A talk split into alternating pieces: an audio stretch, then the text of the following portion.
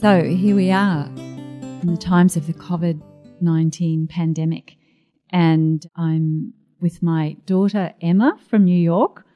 Hi, Emma. Hi. Hi, Hi Mum. And Peter. How are you, Pam? I'm well, thanks, and really looking forward to our discussion together this morning.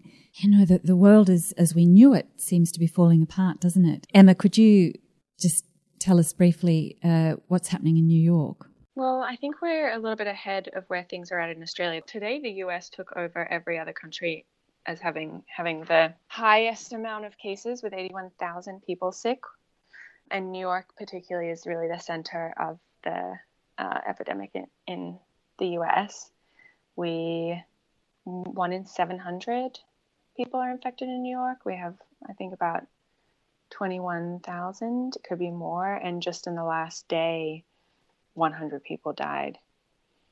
Mm. Um, so it's pretty, you know, we've been on, just in terms of like day to day, everything feels like a little bit of a, it feels like it's happened quite quickly, but it also feels like it's been years at this point. And I'm not sure what day it is. It, I think it's a Thursday, but days are sort of starting to blur because we've been on lockdown for quite a while. And we actually, as a family, put ourselves on, on a lockdown, I think, before it was official. So last Sunday is when uh, the official shelter-in-place order was uh, went into action, and then it was the week before that bars and restaurants um, mm. started to shut down. So it all happened very quickly. So tell us about the living circumstances for your family just at the minute. What does that look like? Well, uh, we have a three-room house, apartment, I should say. Um, so we live in a brownstone in Brooklyn. Brownstones sometimes can be one family, but typically are divided up between multiple families, usually three, sometimes four. Um, and so we have just one floor of a brownstone, railway, railway brownstone. We've got an eleven-year-old and a three-year-old. We've been homeschooling for two weeks now. Yay! Mm.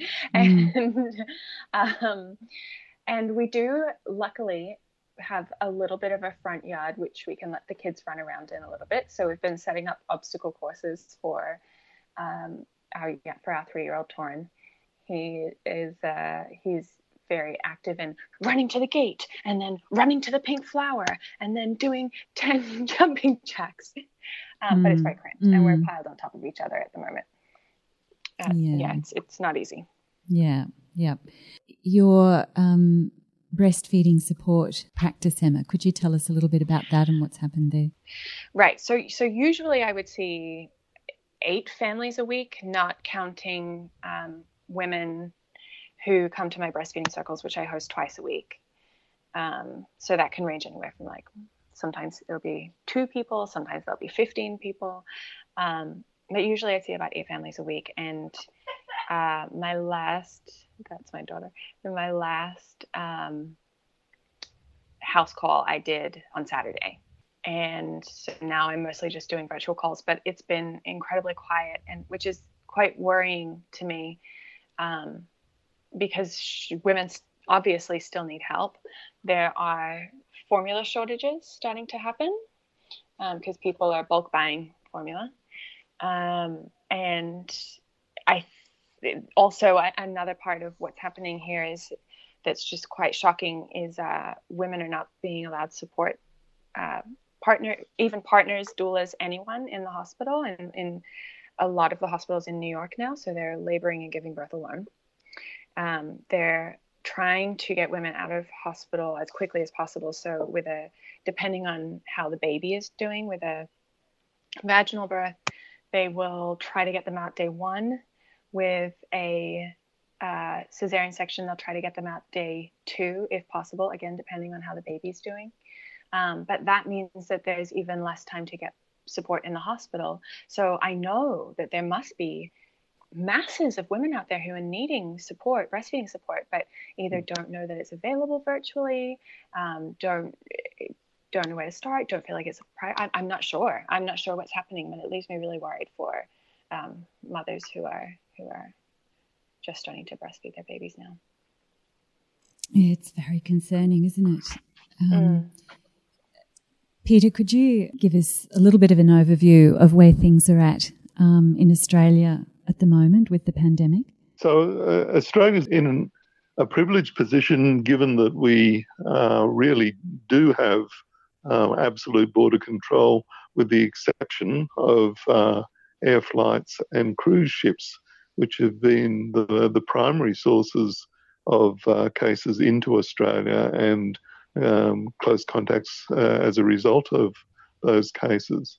Um, but but relative to European states, for example, or even to the U S, um, where we're able to monitor our borders really quite well, we've ad- adopted a, a staged implementation of, of um, measures that have attempted to kind of draw the balance between protecting the individual and protecting social structures, society as a whole, and also trying to minimise the impact on the economy, which in the long run, I suspect, will have the biggest toll in terms of health and mortality overall.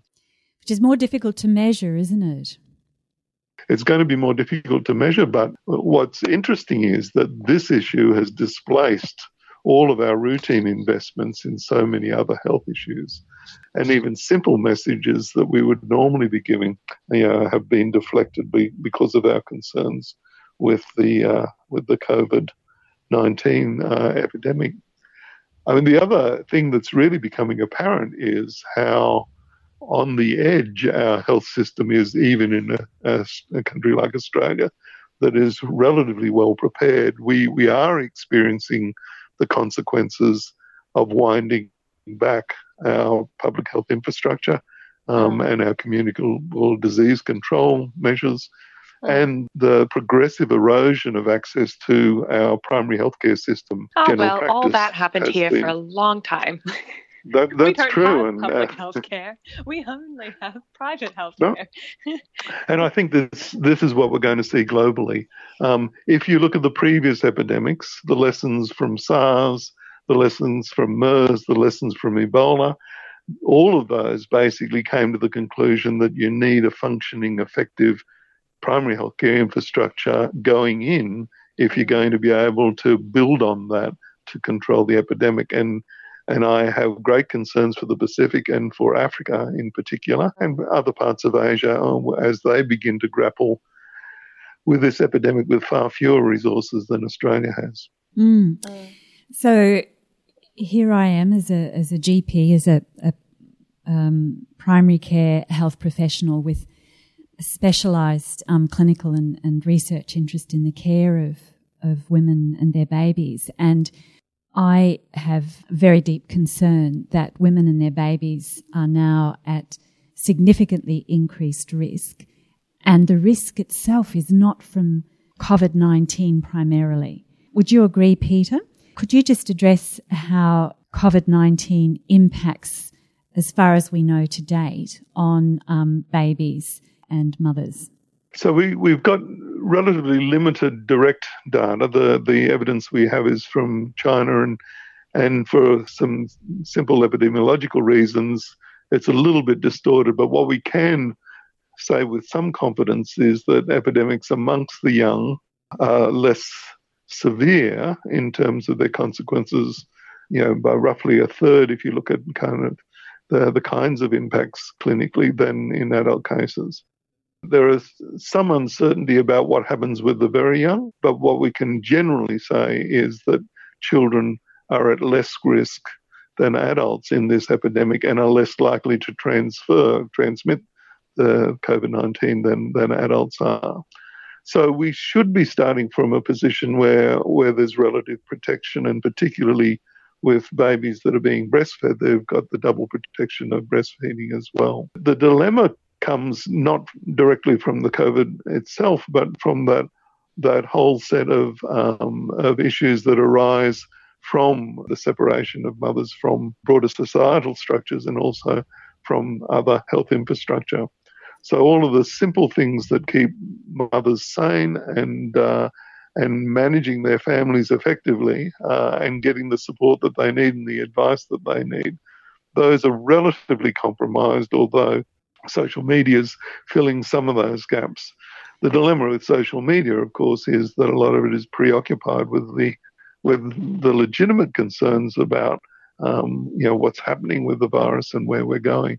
So the, what I'd say is there's kind of a there is a you know there's a justifiable focus on the infectious disease that doesn't that, that doesn't remove the ongoing problems that we have both with mental health, but also with non-communicable diseases, with other Um, legitimate problems in kids' development, issues in kids that we need to be attending to as we go through the epidemic. Mm. So we are offering this podcast series because we're calling for um, an urgent change in the information that's given to women, to parents, as they're caring for babies, particularly in that exquisitely neuroplastic first one hundred days post-birth and more broadly um, in the first twelve months of life. In the perinatal period and the transition in the post-birth period, we know that women are already at, at increased risk of mental health problems, in particular postnatal anxiety and depression. Large numbers of us as women um, are really managing high levels of anxiety through the first weeks and months of the life of our baby, even in the best of times. And in the context of the pandemic, the mental health of women caring for our babies, caring really for the future of the future of the world as embodied in that small infant, are at significantly increased risk of um, mental health problems. So in this podcast series, we'll make the case for why neuroprotective developmental care, or a much more evolutionarily or biologically aligned approach to caring for women and their babies, must come to the fore. So join us for this journey in the times of the covid nineteen pandemic as we explore how best to protect our women and their babies through these times. Thanks, Emma and Peter. I'll see you soon. Bye.